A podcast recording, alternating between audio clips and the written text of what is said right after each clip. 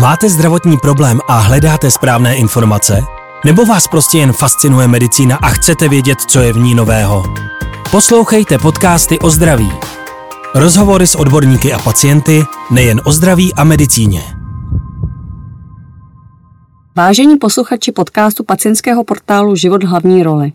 O roztroušené skleróze se v posledních letech hodně mluví a pacienti díky příchodu mnoha moderních léků na trh naštěstí stále lépe zvládají – Přesto je nutné brát v potaz, že jde zatím o nevyléčitelnou nemoc, jejíž projevy jsou velmi rozmanité a proto nemocní musí čelit řadě změn a výzev. Jaké jsou ty nejčastější? Co řeší pacienti po sdělení diagnózy a co naopak ti, kteří s ní žijí už několik let nebo většinu svého života? Ptát se budeme paní doktorky Ivy Šrotové z RS Centra z neurologické kliniky ve fakultní nemocnice Brno, se kterou jsme se spojili na dálku. Dobrý den. Dobrý den. Na úvod je potřeba uvést, že řadu otázek nám zaslali samotní pacienti z části prostřednictvím pacientských organizací Unie Roska a Združení mladých sklerotiků. Za touto spolupráci a celkové jejich aktivity pro pacienty jim moc děkujeme. Já také moc děkuju. Nyní tedy první části podcastu se budeme věnovat nově diagnostikovaným pacientům. Paní doktorko, uleví se zpravidla pacientům po sdělení diagnózy, že už konečně mají jasno, anebo převažují spíš nepříjemné pocity a šok? Toto asi nejde zobecnit. Bývá to jak kdy. Některým pacientům se opravdu jakoby uleví, že najednou všechny jejich potíže mají nějakou teda tu nálepku, můžeme si říct, o co se jedná a můžeme se o to potom nějak snažit tyto potíže léčit, ale řada pacientů má potíže se s tou diagnózou vyrovnat a trvá to určitou dobu, než si na tu nemoc zvyknou. Hmm. Je po prvotních vyšetřeních diagnózy roztroušené sklerózy, její forma vždy hned jasná? Není. My vždycky pacientům říkáme, že ta diagnóza té roztroušené sklerózy je jako taková skládačka. Že to není tak, jako když si zlomíte nohu, dělá se rentgen a je tam jasně vidět, že je ta noha zlomená. U té roztroušené sklerózy nemůžeme z toho balíčku těch vyšetření vytáhnout jenom jedno, na základě kterého bychom mohli jasně říct, že má pacient roztroušenou sklerózu. Vždycky musíme dát dohromady to, jaké má pacient potíže, jaký je nález na magnetické rezonanci mozku nebo krční páteře a potom, jaký je je výsledek třeba lumbální punkce. To všechno musíme vzít v potaz a po těchto vyšetřeních u řady pacientů už máme jasno, že se opravdu jedná o roztroušenou sklerózu, ale u některých pacientů, kdy ty výsledky nejsou zcela jednoznačné, tak tam nám třeba se vyplatí počkat a čas ukáže, kterým směrem se potom toto onemocnění vydá a i nám ukáže, o jakou formu toho onemocnění se časem jedná. Roztroušená skleróza má různorodé projevy nemoci a dá se třeba říci, které pravděpodobně se trvají po celou dobu a které spíš odezní? Ta roztroušená skleróza je její nejčastější forma. To je taková relaps remitentní forma, to znamená, že ten pacient má nějakou ataku, nějaké akutní potíže, a pro které přichází na neurologii. Většinou pacient nepřichází přímo do RS centra, ale je diagnostikován buď to někde u ambulantního lékaře nebo třeba v nemocnici. A tady tyto prvotní potíže bývají vždycky zaléčeny třeba kortikoidy a záleží na tom, s jakým efektem to je, jestli ty potíže potom zůstanou, a nebo jestli třeba částečně přetrvají trvají. A potom je naším cílem pacienta nastavit na dlouhodobou terapii, aby se podařilo co nejlépe udržet prostě ten celkově dobrý zdravotní stav toho pacienta. A co se týče toho, jestli ty potíže přetrvají nebo odezní, tak i když třeba se pacientovi podaří tu ataku úplně zaléčit, že žádné potíže nezůstanou, tak se může stát, že pokud je třeba nějaké vyšší, třeba fyzické anebo psychické vypětí toho pacienta, tak se ty potíže mohou částečně vrátit. Bývá to třeba tak, jako je teďka takové výrazně teplé počasí, tak v tomto počasí si pacienti třeba stěžují na to, že když jsou po zánětu zrakového nervu a už měli zrak úplně v pořádku, tak teď se jim ještě občas stane stane, že třeba na to postižené oko zamlženě vidí. Tak to se může takhle jakoby trošku vracet. Nebo na co si stěžují, takže se třeba zhorší v takových teplých počasích nebo po větší fyzické námaze, třeba brnění a podobně. Ale které konkrétní ty potíže se třeba takhle po té námaze nebo v tom horku budou objevovat častěji to úplně nedokážete říct na začátku? No to záleží, jaký pacient má ty prvotní potíže, protože ta roztroušená skleróza je velice rozmanitá. U pacientů se může projevovat různě. Nejtypičtější bývá třeba ten zánět rakového nervu, ale může se projevit třeba slabostí končetin, poruchou citlivosti, potížemi s močením, se stolicí a podobně. A co obecně pacienty také doprovází, bývá taková výrazná únava. A obecně jde říct, že tedy ty ataky nebo relapsy a většinou musí trvat minimálně 24 hodin, ale většinou to trvá díl, oni tak nastupují a potom postupně jakoby kulminují a neměly by být u toho pacienti žádné zánětlivé onemocnění. To znamená, že u toho nebývají teploty a nebolí u toho v krku a podobně. Do jaké míry je vhodné se srovnávat s ostatními pacienty? Věřím, že to k tomu trochu svádí. Určitě to k tomu svádí a já jsem takový tichý pozorovatel různých pacientských diskuzí a tak tam vidím vlastně, nebo se mě i pacienti ptají, jestli to je dobře, že mají tolik a tolik pásů nebo tolik a tolik ložisek na magnetické rezonanci oproti třeba kamarádce s roztroušenou sklerózou, která má méně těch ložisek a podobně. Každý pacient má jakoby svůj typ toho onemocnění a doporučujeme se nesrovnávat navzájem mezi sebou, ale vždycky je pro nás důležité, aby se ten pacient srovnával tak jakoby sám se sebou. Aby si prostě dokázal uvědomit, jak se v ten moment cítí, jak mu jdou běžné aktivity a jestli se to zlepšuje, nebo jestli se ty potíže třeba nějakým způsobem zhoršují. To je pro nás nejdůležitější. A je to právě nejdůležitější i pro pacienta, že tak, jak jsem říkala, že třeba teďka v tom teple se můžou některé potíže zhoršit, zhoršit, tak když si pacient uvědomí, že najednou se nějaké takové zhoršení objevilo, tak si třeba může říct jejda, co k tomu jako vedlo. A jsou věci, se kterými nic neuděláme, a třeba to, jaké je venku teplo, ale jsou věci, se kterými se dá něco udělat, že třeba upravit spánkový režim a podobně, ale to je individuální a na každého platí jakoby něco jiného, co mu v ten moment pomůže. A proto je i důležité, a to říkáme, aby si pacienti všímali i těch fází, kdy se ta nemoc nějak nehlásí, kdy jim je právě dobře, tak aby si uvědomili, co k tomu vedlo, že jim je tak prostě dobře. Jestli k tomu vedlo to, že třeba si byli den předtím zasportovat, nebo co jim tady takhle tak jakoby zlepšilo ten stav a tady v tomto je podporujeme, aby si v tom takhle dokázali pomoci. Hmm. Pacienti s roztroušenou sklerózou si často stěžují na únavu. Jak s ní pracovat? Překonávat nebo spíš volit odpočinek? Pro tu únavu je určitě doporučujeme fyzickou aktivitu. A zase ta fyzická aktivita by měla být uměřená tomu, jak to tomu pacientovi vyhovuje. Jsou dny, kdy pacient, když se rozhodne se jít projít a je třeba po těžkým dnu v práci a tak, tak jenom to, že se obleče, vyjde před dům a udělá si malý kolečko, je úplně prostě perfektní. A zase jsou dny, kdy prostě toho dokáže ujít víc a podobně. Ale ta fyzická aktivita a taková zdravá, vyvážená strava, to jsou ty věci, které pacient může udělat sám pro sebe a kterému i na tu únavu můžou pozitivně to mohou ovlivnit. Stejně tak, teda pacientům rozhodně doporučujeme, aby nekouřili, protože to je zase jedna z věcí, které pro sebe mohou sami udělat a to kouření má má prokazatelně negativní vliv na roztroušenou sklerózu. Jak je to třeba v případě nějakých zátěžových eh, situací, které víme, že se blíží, například třeba zkouškové období, jde nějak preventivně předejít zhoršení roztroušené sklerózy?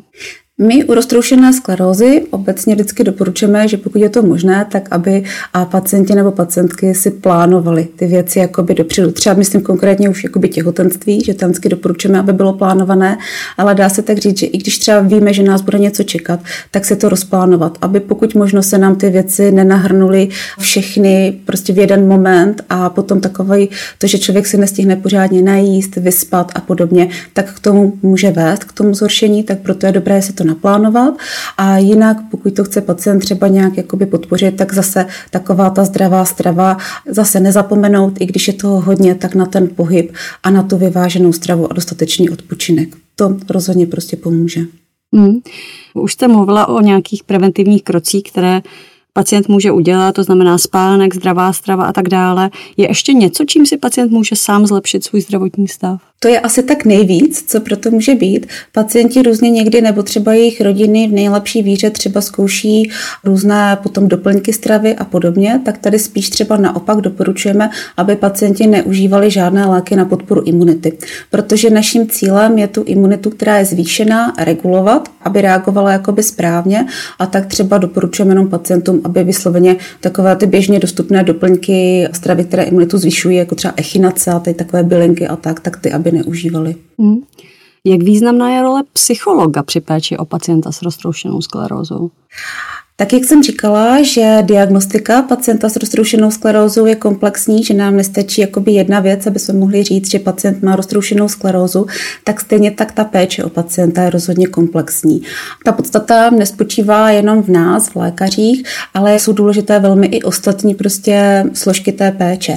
Jednak je to psycholog, jak jste zmiňovala, potom je to třeba rehabilitační lékař nebo rehabilitace, kam pacient chodí. A některým pacienti třeba jim vyhovuje i logopedická péče, péče a důležitá je taky podpora kamarádů a rodiny.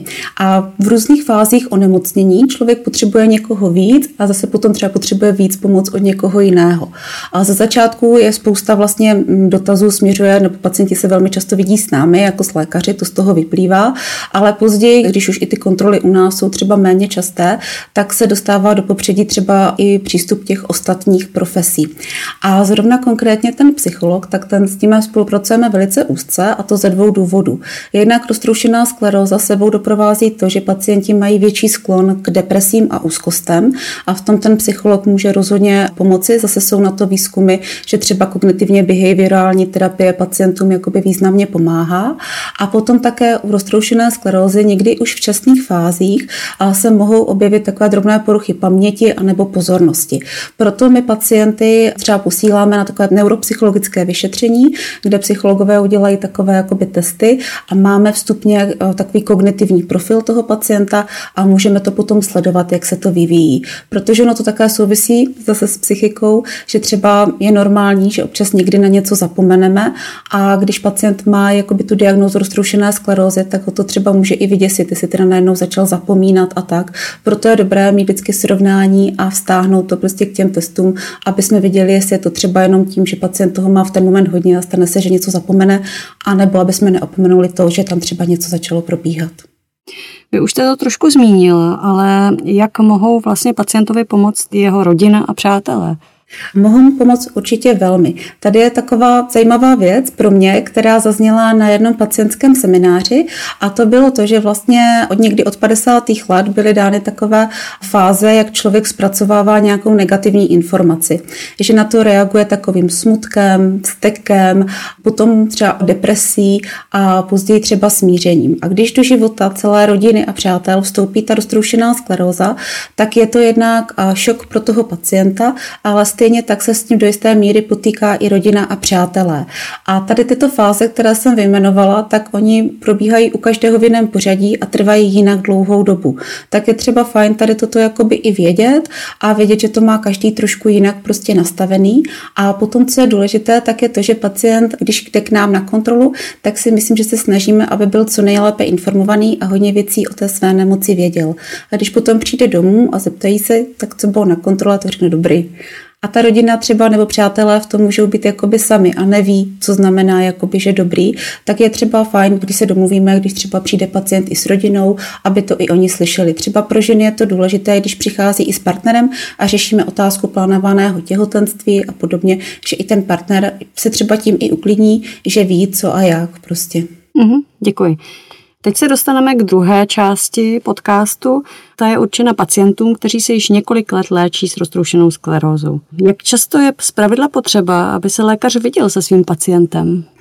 Tak ze začátku jsou ty návštěvy určitě častější, protože je potřeba prostě tu diagnózu stanovit a potom, když pacient zahajuje léčbu, tak ze začátku pacienty určitě více sledujeme, aby jsme viděli, že ta léčba pacientům sedí.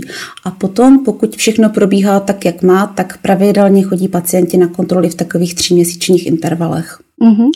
A co by si měl pacient před tou pravidelnou kontrolou připravit? Nějaké mm, otázky, informace si sepsat na papírek třeba? Já třeba pacientům říkám, že je dobrý tak týden před tou kontrolou si někam položit papírek a co ho napadne, tak aby si na ten papírek zapsal. A to můžeme potom na té kontrole samozřejmě probrat. A potom to, co nás zajímá, tak je, jak pacient zvládá léky, jestli mu ty léky vyhovují, jestli z nich nemá nějaké nežádoucí účinky a podobně. A potom je pro nás důležitý třeba jeho psychický stav, jestli třeba právě se nezhoršil, jestli nemá nějakou horší náladu a podobně. A pak se pacientů ptáme, kolik toho zvládnou ujít. To je taková naše obligátní otázka, která je ale pro nás velmi důležitá stran vlastně té terapie a ani nás tak nezajímá, kolik třeba, nebo zajímá nás samozřejmě, kolik toho pacienti ujdou, ale zajímá nás také, jakým tempem to ujdou. Jestli prostě zvládnou normálně jít takhle na nákup nebo na procházku, nebo moji pacienti chodí na dlouhé výlety, lyžují a normálně stačí svým vrstevníkům.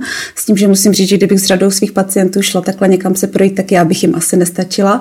Ale je to pro nás důležité, nebo vlastně v jakém tempu to zvládne dojít. A potom nás vždycky zajímá, jestli v mezidobí, mezi těch třech měsících, kdy jsme se neviděli, tak jestli pacient neprodělal nějaké závažné onemocnění, třeba infekční, nebo nebyl někde na operaci, nebo neproběhl u něj nějaký závažný úraz. Rozumím proč se při vyšetření provádí krevní odběry a co se jimi zjistí? To se pacienti také jakoby často ptají a ptají se, jestli třeba z těch krevních odběrů můžeme zjistit hladinu nebo účinnost těch léků. Tady toto zjistit nemůžeme, ale na to jsou třeba jiné léky v neurologii, kde z těch odběrů to zjistit můžeme, ale u těchto léků ne. Ale v rámci těchto léků my zjišťujeme jednak základní biochemické vyšetření, to znamená, jaké má pacient ledviné funkce, jonty, jaterní testy a potom v krevním obraze zjišťujeme, jak je na tom pacient s červenými, bílými krvinkami a destičkami, aby jsme měli jistotu, že ty léky, které pravidelně užívá, takže nemají nějaký negativní vliv na tyto faktory. Mm-hmm. Nebo na tyto odběry. A proč se provádí magnetická rezonance? Magnetická rezonance se provádí proto, že naším cílem je udržet pacienta v co nejlepším klinickém stavu. A tou magnetickou rezonancí, pokud je pacient bez obtíží, tak i přes toho na tu magnetickou rezonanci posíláme, aby jsme věděli, že nám ta nemoc nějakým způsobem tak jakoby tiše neprograduje, že se nezvětšují ložiska nebo že tam těch ložisek nepřibývá. Pokud by k tomu došlo a pacient se cítil dobře, tak je to pro nás takový vykřičník a je to pro nás důležitější to jakoby ještě víc sledovat a třeba tu magnetickou rezonanci kontrolní udělat v kratším časovém odstupu. Mm-hmm. Vzhledem k tomu, že roztroušená skleróza se týká více žen, zeptám se taky, do jaké míry může menstruace ovlivnit její průběh té nemoci, myslím. Ono obecně, jak jsem říkala, tak to onemocnění má takové třeba ty ataky toho zhoršení, ale mezi těma atakama ten pacient může prostě zažívat období, kdy se cítí lépe a kdy se cítí hůře. A třeba konkrétně právě u žen, jak se ptáte, toto ovlivňuje i menstruace. A řada pacientek popisuje, že určité příznaky, jako třeba právě brnění, únavu, závratě, a takže tyto potíže jsou výraznější před a nebo během menstruace. Takže jsou to drobné potíže, které třeba pacienty nějak neovlivňují ve fungování. Není to důvod k tomu, aby navštívili třeba RS centrum, ale můžou si všímat, že v průběhu toho měsíce ty potíže tady takto kolísají. Pacientky samozřejmě také řeší spojitost nemoci a léčby s možností početí, těhotenství a pak péčí o dítě. Dočká se většina pacientek zdravého dítěte? Na to ještě taky řada výzkumu, takže můžu určitě říct, že pacientky se dočkají a dítěte a těhotenství obecně pacientkám doporučujeme a doporučujeme ho plánovat. To je pro nás velice důležité a už od začátku, když máme pacientku mladou, tak se s ní o tom bavíme, kdy plánuje těhotenství a podle toho třeba už na začátku volíme terapii, aby pacientce co nejvíce vyhovovala. Jinak obecně roztroušená skleróza, to těhotenství má takový jakoby protektivní vliv, že to onemocnění se jakoby během těhotenství těhotenství sklidní, ale problém potom nastává třeba v tom poporodním období a třeba po šesti nedělí, kdy se přidá zase nevyspání, pacientky třeba na sebe nemají tolik čas a na to zase zdravě jíst a podobně. A takže proto si pacientky potom zveme na kontrolu a zase se domlouváme, co a jak potom dál. Že se třeba pacientky ptají, jaké je riziko a přenosu roztroušené sklerózy na dítě a tady se dědí určitá zvýšená predispozice. Je to zhruba 3 až 5% oproti populaci, že je větší riziko, že dítě bude mít roztroušenou sklerózu a ptají se také, jak jakoby to dítě ochránit, aby ono právě tu roztroušenou sklerózu nemělo. A tady neexistuje proto nějaké jednoznačné doporučení, ale doporučujeme, aby prostě ty děti taky vedly zdravý životní styl. To znamená, aby měli dostatek vitamínu D, to znamená, aby trávili čas venku, aby měli jakoby zdravou stravu a aby každé infekční onemocnění, které třeba proběhne, tak aby měli ty děti čas si ho jakoby doléčit. Jsou to obecně takové doporučení, které by měly dělat všechny děti, tak nic jiného se v tomto takto jakoby nemění. Mm-hmm, rozumím. Pacienty v souvislosti s nemocí mohou trápit také některé choulostivé problémy, například úniky moči nebo problémy v intimní oblasti. S kým mohou tyhle ty problémy řešit? Tak určitě je dobře, když nám to pacienti řeknou, protože my potom zase pacienty můžeme nasměrovat. A někdy, a tady ty potíže mohou, nemusí být ani způsobeny roztroušenou sklerózou, může to být třeba nějaký zánět, proto je dobré prostě provést jakoby nejdřív obecně vyšetření, které můžeme provést buď to my v centru, anebo praktický lékař. A pokud se tady toto vyloučí, tak potom pacienty odesíláme třeba na urologii nebo na sexologii. Ale je to velice důležitá prostě část života a pacienti tím, jak jsou prostě opravdu mladí, aktivní a normálně prostě fungují, tak je pro ně důležité, aby se i po tomto ohledu cítili dobře. Takže je důležité, když nám to řeknou, protože řada věcí jde zase v dnešní době ovlivnit. Tím se dostáváme do třetí závěrečné části, ve které budeme mluvit o tématech, které zajímají starší pacienty, kteří prožili s nemocí většinu svého života. Zeptám se, do jaké míry se projevy nemoci mění ve vyšším věku? Lze pozorovat nějaký její typický vývoj? Tak úplně typický vývoj nelze pozorovat, protože, jak jsem říkala, tak u každého pacienta a je ten průběh té nemoci dost individuální, ale obecně lze říci, že s postupujícím věkem ta roztroušená skleróza ztrácí jakoby tu svoji dynamiku, kdy probíhá v těch relapsech a v těch období toho klidu a spíš se se dostává do stádia takové sekundární progrese. To znamená, že dochází jakoby k postupnému zhoršování. Ten pacient může se mu třeba takhle horšit chůze, anebo nějaké právě ty potíže s močením, se stolicí a nebo se může třeba i zhoršovat paměť. A tím, že ty změny jsou takové pozvolné, tak je zase důležité se na ně při těch kontrolách vyptávat a všímat si jich, aby jsme na to mohli včas zareagovat terapeuticky. Hmm. A jaký je vliv menopauzy na roztroušenou sklerózu? Tak jak na roztroušenou sklerózu má částečný vliv menstruační cyklus a těhotenství, tak i menopauza tu roztroušenou sklerózu ovlivňuje. Zase během menopauzy vlivem kolísání hormonů mohou být některé symptomy výraznější a to, co třeba s menopauzou také souvisí, tak je třeba nespavost a podobně, tak proto je zase důležité, aby pacientka i tyto věci řešila ve spolupráci třeba s RS centrem a s ginekologem a doporučila se třeba nějak nějaká terapie, pokud je potřeba, nebo nějaká jiná podpůrná léčba. Lze nějakým způsobem zpomalit poruchy paměti a soustředění? Určitě se doporučuje právě třeba ta fyzická aktivita, která na to má vliv a potom obecně jde říci jakákoliv aktivita. Když pacienti prostě to, co dělají, tak si užívají, mají rádi prostě práci na zahrádce, rádi chodí do práce, rádi chodí někam na koncerty, tak eh, to, na to má určitě pozitivní vliv.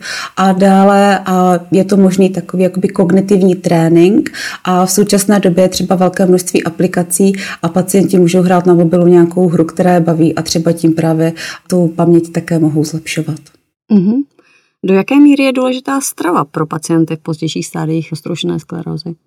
Ta strava je důležitá velmi a to právě proto, protože je důležité, aby pacienti i pomocí té stravy měli zachovanou svalovou hmotu.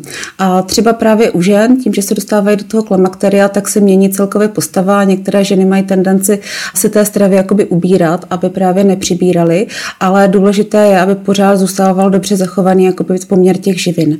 A v tomto je třeba fajn, když pacient konzultuje nutričního terapeuta, který provede třeba přímo jakoby měření, jak na tom je pacient se zastoupením svalové a tukové hmoty a domluví se potom, a jaká konkrétně třeba mm, výživová doporučení jsou u něj vhodná. Roztroušené skleróze pacientům s touto nemocí se věnuje řada pacientských organizací. Máte zkušenost s, nějakou, která se věnuje právě těm starším pacientům? My máme velmi dobrou zkušenost se společností Roska, takže určitě pacienti se mohou třeba na ně obrátit a nebo jenom sledovat a na Facebooku jejich profil a dívat se, co tady tyto organizace dělají a najít v tom třeba inspiraci nebo se připojit k ním. Na závěr se zeptám na takovou otázku, která zřejmě zajímá hodně pacientů s roztroušenou sklerózou, a to, jak spolu může souviset tato nemoc a rakovina. Tak dříve se myslelo, že pacienti s roztroušenou sklerózou, tím, že se jedná o autoimunitní onemocnění, jsou do určité míry před rakovinou chránění, protože právě ta zvýšená imunita ve větší míře jakoby zabíjí i ty nádorové buňky. Postupně se ale zjistilo, že tomu tak není a s příchodem třeba nových léků, které mají výraznější imunosupresivní účinek, to znamená, že více tu imunitu jakoby snižují, ale je to opravdu jen v řádu prostě promile, tak může být třeba zvýšené riziko nádorových onemocnění. Je proto důležité, důležité, aby zase to, co má dělat jakoby každý člověk, ale pacient s roztroušenou sklerózou by to měl opravdu jakoby dodržovat, tak chodit na všechny prevence, na které se má prostě od určitého věku chodit. Ať je to už jen mamografické vyšetření, nebo vyšetření na okultní krvácení ze stolice, nebo u mužů vyšetření ESA, stran prostě screeningu rakoviny prostaty. Paní doktorko, moc vám děkujeme za zajímavý rozhovor. Také děkuji, nashledanou. Loučím se i s posluchači, pořadem provázel Lenka Kadeřávková. Poslouchejte podcasty o zdraví. Rozhovory s odborníky a pacienty nejen o zdraví a medicíně.